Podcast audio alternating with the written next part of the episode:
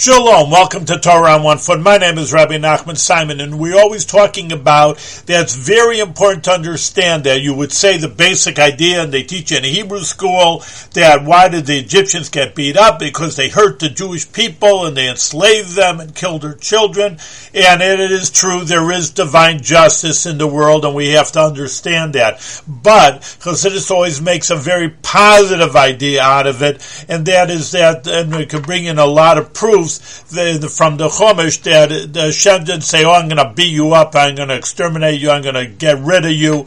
But no, he says that you should know Ki Ani Hashem that I am Hashem. So one of the major ideas of the Makos was, to, and, uh, we'll go talk about it in, in this week, is just that uh, Hashem wanted the Egyptians to realize there's one God and not all their all their idols.